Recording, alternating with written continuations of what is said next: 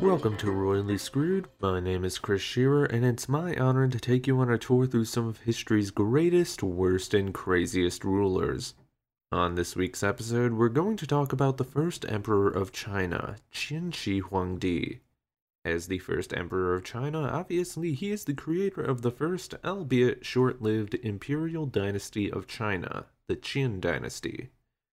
Perhaps his most famous claim to fame outside the historical sphere would be his commission of the Terracotta Army to be created in his massive mausoleum. He is also the guy who started up work on the Great Wall of China, so clearly this guy has a massive legacy to his name. However, he was born into a very disjointed China, one which was fractured into many smaller kingdoms referred to as the Warring States. Obviously, there's a lot of work that goes into uniting that sort of area. A lot of work that would go on to support the framework of China for the next couple millennia and some change.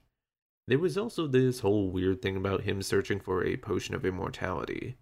What I'm trying to say is that there's clearly a lot of story about this guy, some of which you might have heard of. So, without further ado, let's begin the story. We're going back in time to China in the 3rd century BCE in Qin. There can only be one.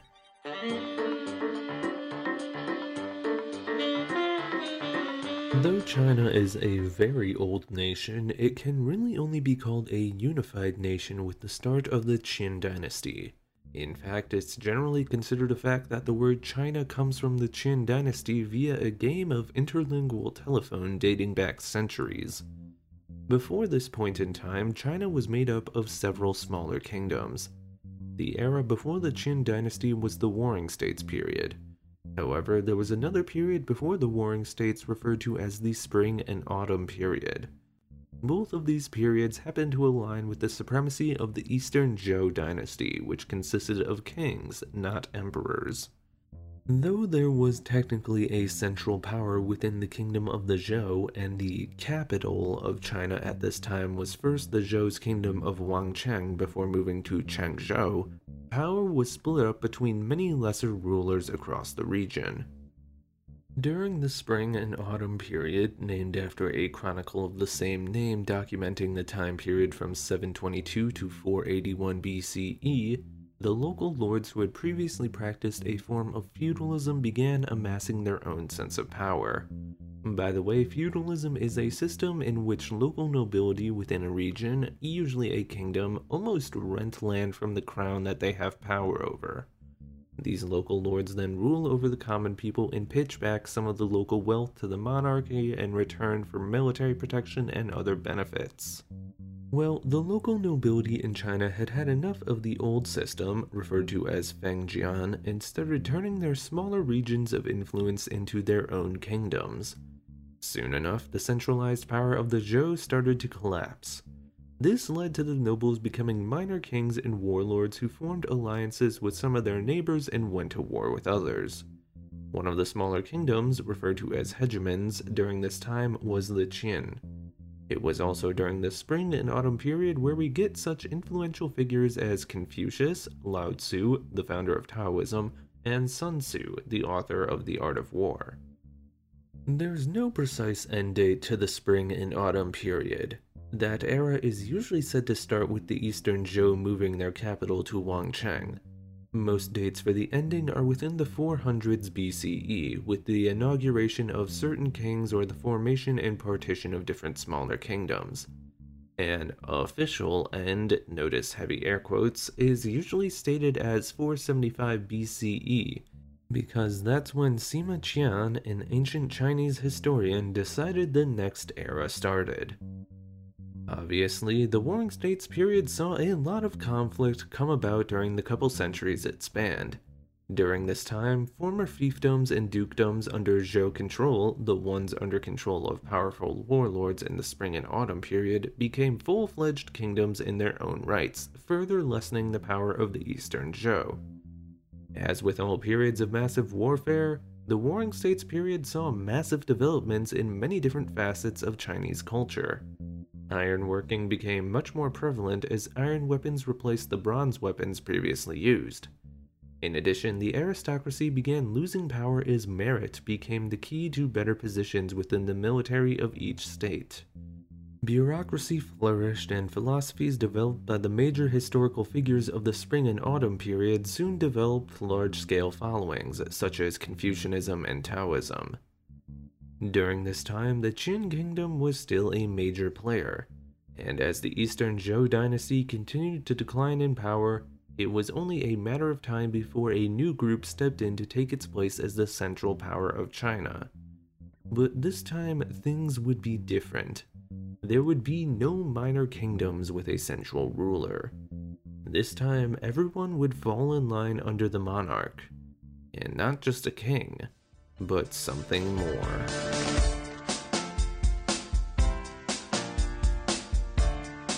The future first emperor was born as Ying Zheng, also called Zhao Zheng, in 259 BCE in the kingdom of Zhao. That's right, in Zhao, not Qin. According to Sima Qian, that same historian whose arbitrary date is chosen for the transition of the spring and autumn period into the Warring States period, Ying Zheng's father was Prince Yi Ren of the Qin kingdom. He was also held as hostage in the Zhao kingdom in order to ensure peace between the Qin and the Zhao. During this time, Yi Ren fell in love with a concubine who was in the service of a rich merchant from the kingdom of Wei. The merchant allowed his concubine, then named Zhao Ji, to marry the prince. Not long afterwards, Ying Zheng was born. However, later sources would insist that Prince Yi Ren was not actually the future emperor's father. According to sources from the Han Dynasty, the dynasty following that of Qin, the first emperor's father was actually the Wei merchant named Lu Bu Wei who had given Zhao Ji to Prince Yiren, therefore making Ying Zheng an illegitimate child of the Qin state. This story is usually believed to have been spread to discredit the Qin dynasty and help bolster the legitimacy of the Han dynasty. But it's still possibly true. Not that it'll matter in the long run. During Zheng's childhood, Lu Bu Wei became a close confidant of Prince Yi Ren and helped get the prince into a position of power in order to become the king of Qin. However, after only three years, Prince Yiren, then known as King Zhuangxiang of Qin, passed away in 246 BCE. This left 13 year old Ying Zheng as the new king of Qin. Since he was just a teenager, Lu Bu Wei stepped in to act as the regent. Now, this is where any sort of rumors about Zheng's parentage become a bit spicier, because during this time, Lu Bu Wei and Zhao Ji either started up or continued on with an affair. However, after a little bit, Lu Bu Wei, perhaps out of a sense of loyalty to the now teenaged king he was acting as regent towards, decided it was probably best to end this affair unless he would suffer any sort of punishment. Lady Zhao was not happy with this and demanded that Lu Bu Wei continue on with their relationship or find a suitable replacement to fulfill the Queen Dowager's needs. Lu Bu Wei found his replacement in a man named Lao Ai. Lao was said to be well versed in sexual situations and was perfect for the queen. However, as the queen was not supposed to be having any relationships due to her husband being dead, not that this had stopped her and Lu Bu Wei, Lao was to shave his hair and pretend to be a eunuch. Some historians say that the pair had children together. As Lao Ai amassed power, he started thinking it was only right that his children with Lady Zhao should be seated on the throne of Qin, not Ying Zheng. In 238 BCE, while the young king was away from his capital city of Yong, Lao Ai staged a coup. Word reached Ying Zheng and he had Lu Buwei raise an army in response. Though the king's army was successful in taking down Lao Ai's army, the usurper initially managed to get away. After raising a significant bounty on Lao's head, the traitor was eventually found. Lao and the rest of his family were killed, including his children with Lady Zhao. When the king found out about the relationship between Lao and his mother, he had the Queen Dowager put on house arrest, where she was held until her death a decade later. Three years later, in 235 BCE, Ying Zheng found out about Lu Bu Wei's relationship with Lady Zhao. The king had his regent banished, Shortly afterwards, Lu Buwei took his own life by drinking poison. With all the adults out of the way, still just a young man, Ying Zheng was able to take his proper place as the king of Qin.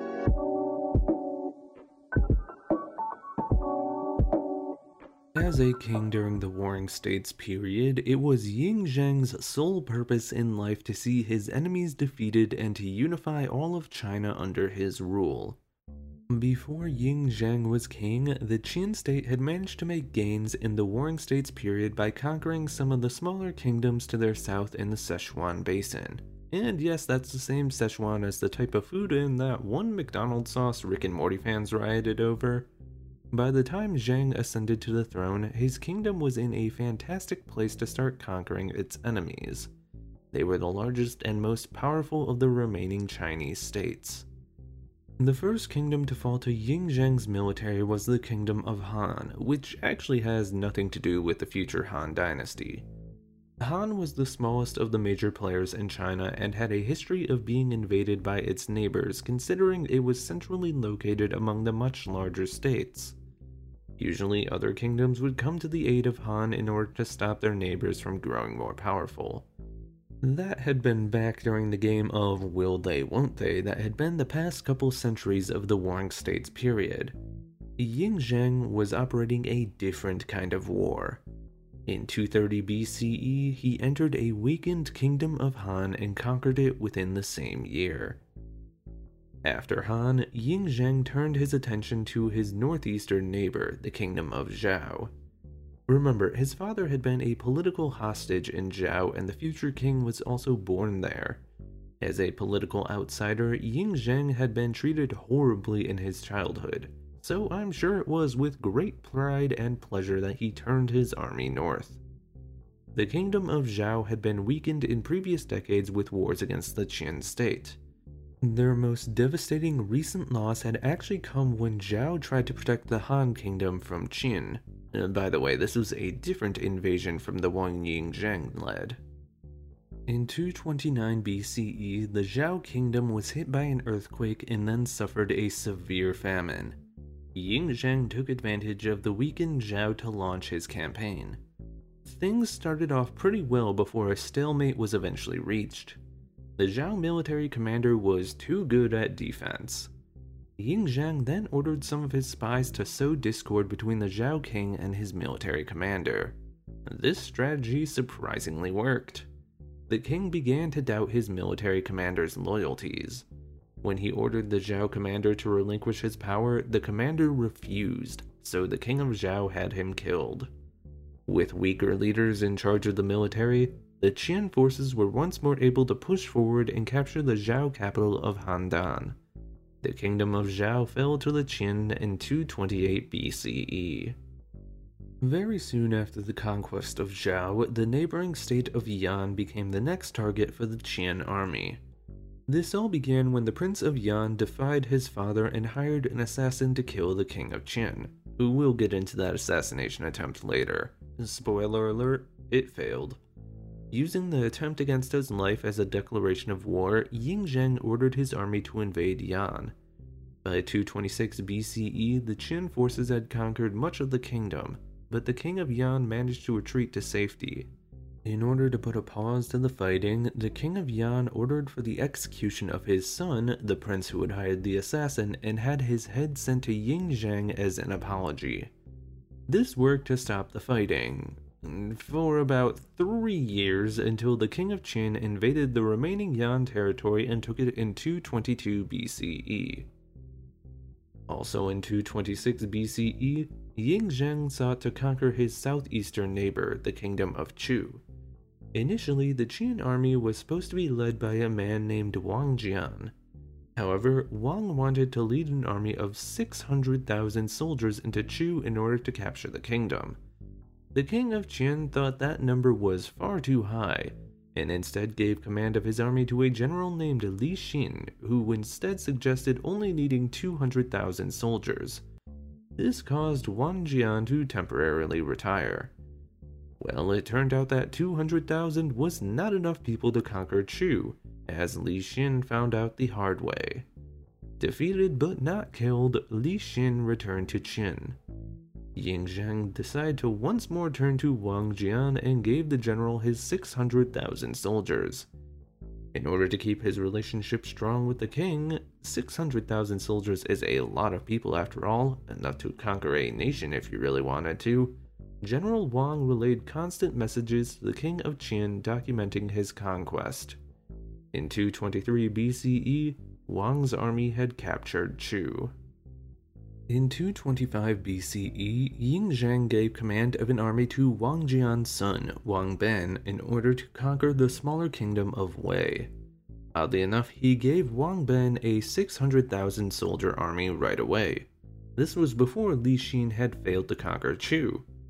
During this conquest mission, Wang Ben came up with an absolutely ridiculous idea. First, he needed to lay siege to the Wei capital of Daliang. Easy enough, done. Next, they needed to redirect the flow of the Yellow River. Not as easily done. It took a chunk of his forces nearly three months to redirect the river. Daliang, under normal circumstances, was defensively located in a moat near a couple rivers.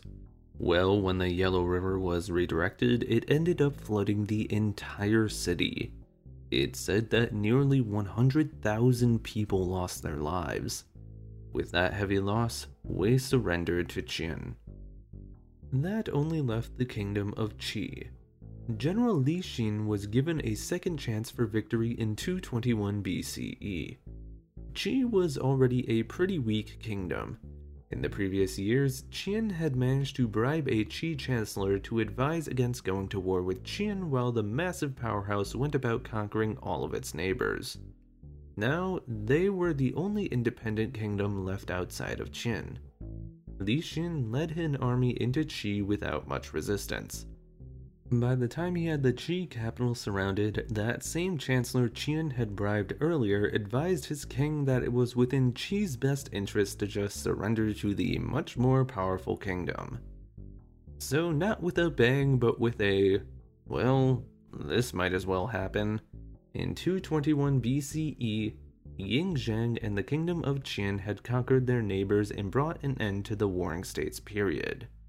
It was time for a new era to begin.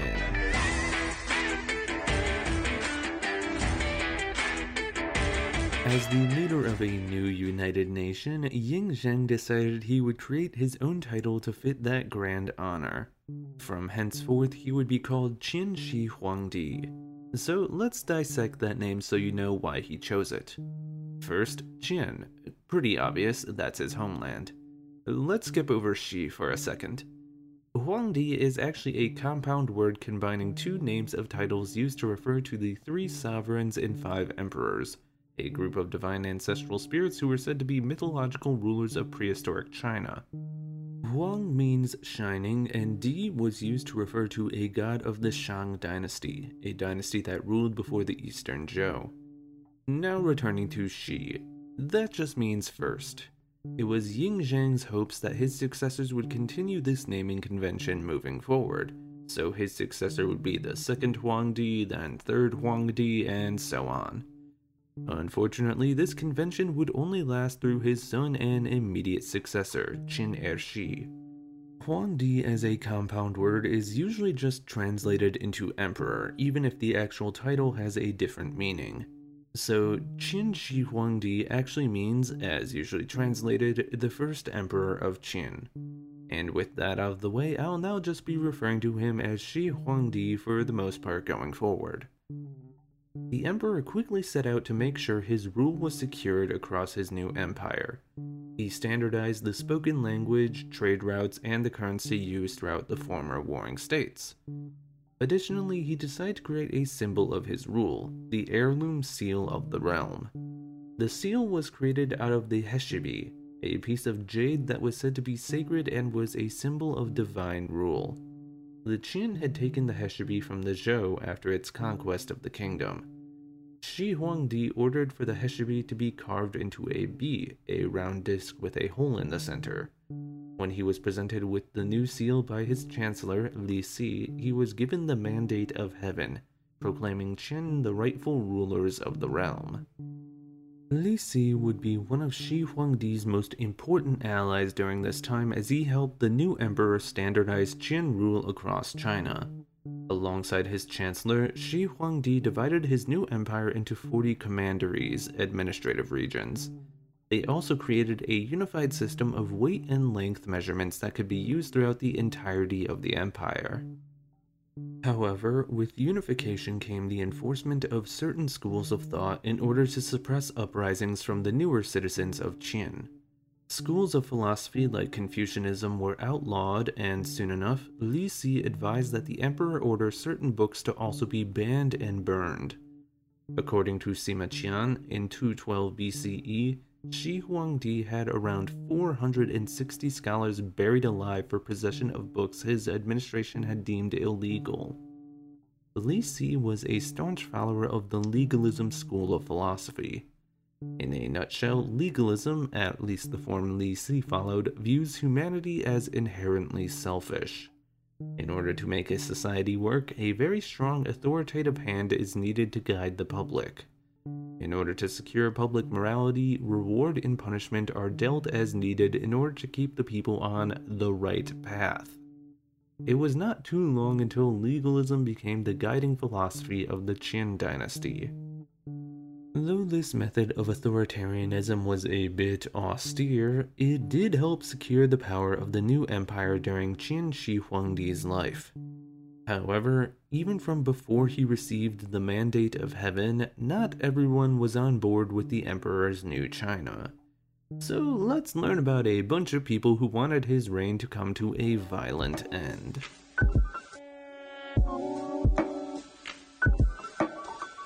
Okay, obviously Shi Huangdi had been king during the Warring States period.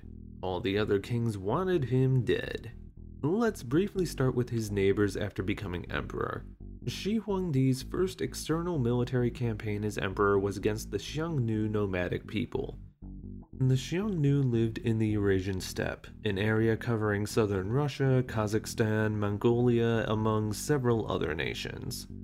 During the Warring States period, the Xiongnu had proved to be a nuisance, though never a major factor for the northern and western kingdoms, which meant Qin had been on and off fighting them for a while. In 220 BCE, the Xiongnu began to form a single united front as a new empire rising from the Eurasian steppe. They soon started encroaching into the Ordos Basin, a region marked by a large bend in the Yellow River, aka very much within the Qin Empire. In 215 BCE, Shi Huangdi put a general named Meng Tian in charge of expelling the Xiongnu army and people. Meng Tian's army managed to push the Xiongnu north a distance of 1,000 li, a Qian li being a unit of length equal to about 576 meters. With this army now further north, it only made sense that the Qin state would want a way to prevent further attacks from the Xiongnu and other nomadic tribes living north of their border. During the Warring States period, the northern kingdoms had all built smaller fortifications along their borders to keep out both nomadic tribes and neighboring kingdoms. With General Meng's victory, Shi Huangdi ordered for these smaller walls to be joined together. Together, they created a very long northern wall. A Great Wall, if you will. Yes, this was the beginning of the Great Wall of China. Though the wall would not be completed until centuries later, after many dynasties rose and fell, it all started with Qin. But let's now talk about assassins. The first assassination attempt on Shi Huangdi's life was during the Warring States period, right after Qin had conquered the kingdom of Zhao. A prince from the kingdom of Yan was worried about Qin's position and hired a man named Jing Kai to kill the king of Qin before things could go further. Jin Kai was from the minor kingdom of Wei, a different Wei from the previously mentioned Wei that had been conquered by the Qin back in 239 BCE. Jin Kai was a proficient swordsman and had been brought to the prince by another warrior named Tian Guang. The Prince of Yan's plan for Qin was not actually to kill King Ying Zheng, that was a last resort move. He wanted Jin Kai to either kidnap the king or force him to let go of lands that had at that point been conquered by Qin. In 227 BCE, Jin Kai and another man named Qin Wu Yang set out for the Qin capital with a map of a region in Yan as well as the severed head of a man named Fan Wu Ji, a man who may have been a former Qin soldier who turned to the Yan and then offered his own head for the assassination attempt. The two men arrived at the king's palace, who was more than happy to welcome the men acting as foreign diplomats who were there bringing gifts. Qin Wu Yang was supposed to present the king with the map, which was secretly concealing a dagger. However, the other assassin, for some reason or another, was terrified to move closer to the king. Jin Kai took it upon himself to present both gifts to the king. When the king of Qin unfurled the map, Jin Kai grabbed the hidden dagger and attempted to stab the king. Unfortunately, he missed. Since none of Ying Zhang's people were allowed to have weapons in his palace, a major oversight on his part, it was up to the king alone to defend himself. After another failed stab, the king managed to slice open Jin Kai's thigh. As a last resort, Jin Kai threw his dagger, and missed yet again. I'm beginning to think he's not actually as great of a swordsman as people tried to make him out to be, but then again, this was a very weird situation. Yin Zhang then stabbed Jin Kai over and over with his own sword. Qin Wu Yang was captured as he tried to run away and he was killed shortly after. Soon afterwards, there was a second attempt on the king's life. Gao Jianli was a friend of Jin Kai's who was furious over his friend's death. Gao was a famous zhu player, a zhu being a stringed instrument like a lute he managed to get an invitation to the King of Qin's palace to play for the future emperor. Someone in the palace recognized Gao as Jin Kai's friend and told the king. Instead of having him outright killed, the king ordered for Gao to be blinded. After this, he was still forced to play for the king. After several songs, the king who had let his guard down invited Gao closer, which means that he still had to be pretty good despite not being able to see anything at all. Gao was finally able to take his chance despite now being blind. He had weighed his zhu with lead and swung at the king, only to miss his blow. Sure enough, Gao Jianli was then taken as prisoner and executed. Let's fast forward to 218 BCE. A former statesman of the Kingdom of Han was finally putting the finishing touches on a grand revenge plot against Shi Huangdi. He had ordered for a massive metal cone to be built that weighed almost 100 kilograms, around 160 pounds. He then hired two strong assassins to bring it up to the top of a mountain that would overlook a path where the Emperor was said to be traveling. The Emperor's caravan was driving down the road when the two men threw the metal cone off the mountain. It crushed the first carriage in the caravan, the one the men presumed to be the Emperor's. They ran away sure they had succeeded. They were never caught.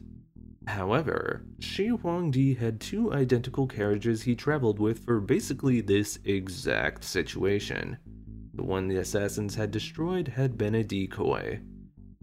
Qin Shi Huangdi would live on. But even the greatest of rulers must one day fall.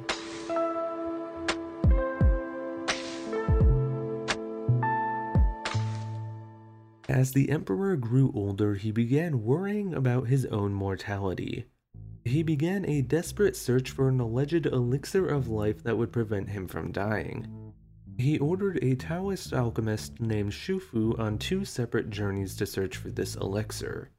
In 219 BCE, Xu Fu was sent on a voyage in search of the mystical Penglai Mountain, a location said to be home to immortals. For some reason, this voyage needed to include hundreds, some say thousands, of young virgin men and women. Needless to say, the voyage failed to find the mythical location. When he returned, the Emperor angrily questioned the alchemist about why he had failed. Xu Fu told a story about a massive sea monster that had stopped his voyage and asked the Emperor to send archers to dispatch it. A little while later, the Emperor's archers came back, having killed a massive fish of some kind. Now, with allegedly no other obstacles, Xu Fu was sent back out to look for the elixir of life. He never returned from this second voyage. No one knows if he died looking for the elixir or if he just stopped looking after a while and went into hiding. Some stories say Xu Fu's second voyage led him to Japan, where he decided he would spend the rest of his life. These stories say he also originally named Mount Fuji after Mount Penglai. Shi Huangdi's quest for eternal life never ended, but unfortunately also never came through. In the summer of 210 BCE, the first emperor of China passed away. His cause of death is unknown, though he had been sick before passing away. Some theorize that he had actually been poisoning himself over time by ingesting medicine containing mercury, which he hoped could help out with his quest for immortality. He had ruled as emperor for 11 years and ruler of Qin for 37. He was buried in his grand mausoleum near the city of Xi'an, which was near the Qin capital of Xianyang. There are many dates thrown around for how long it took to build the mausoleum for Qin Shi Huangdi. Some stories say he ordered for it to be built starting soon after he became king and it was not finished until shortly after his death. Others say it was a much shorter period of time. After the rise of the Han dynasty a few years later, the mausoleum was plundered, where they found the bodies of craftsmen from all over the United Empire, meaning it was definitely being worked on, and probably started, after Shi Huangdi had conquered the neighboring kingdoms. Of course, though, you can't talk about Shi Huangdi's tomb without talking about the Terracotta Army. It's an army of several thousand, anywhere between 6 to 8,000 statues made out of clay ceramic. They were said to be built to help guard the emperor in his afterlife. Oddly enough, though, we didn't know about the Terracotta Army until very recently. Sima Qian, who had written about the Han Dynasty's excavations in the mausoleum, never made mention of the statues. It was not until 1974 when a group of farmers living in the general area stumbled upon the site while digging a well. There had been stories for years by that point of discoveries said to be linked to the first emperor's tomb, but it was only now that this grand discovery had been found. Today, both the mausoleum and the Terracotta Army are World Heritage Sites. Though he himself never became immortal, the wonders of Qin Shi Huangdi's empire still survive today to delight and astound the entire world.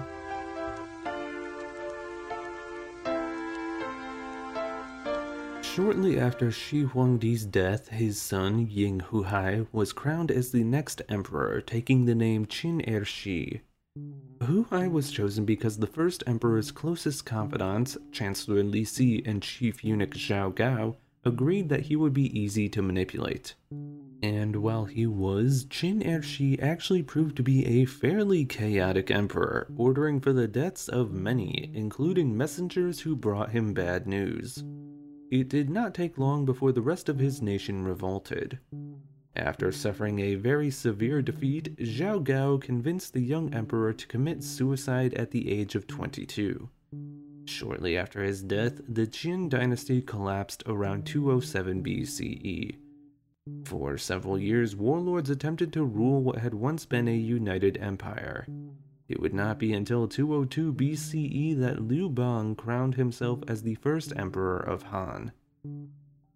And though Qin Shi Huangdi's dynasty was short lived, it was the bedrock on which all future dynasties would look to when ruling.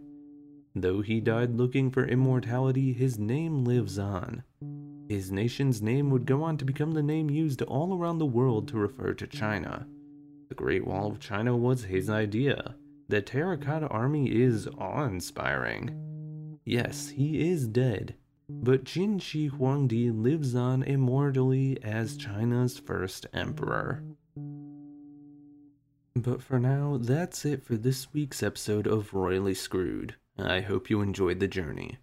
Be sure to subscribe to the show, tell a friend, and follow the Denim Creek page on Twitter and Instagram for more info about each episode.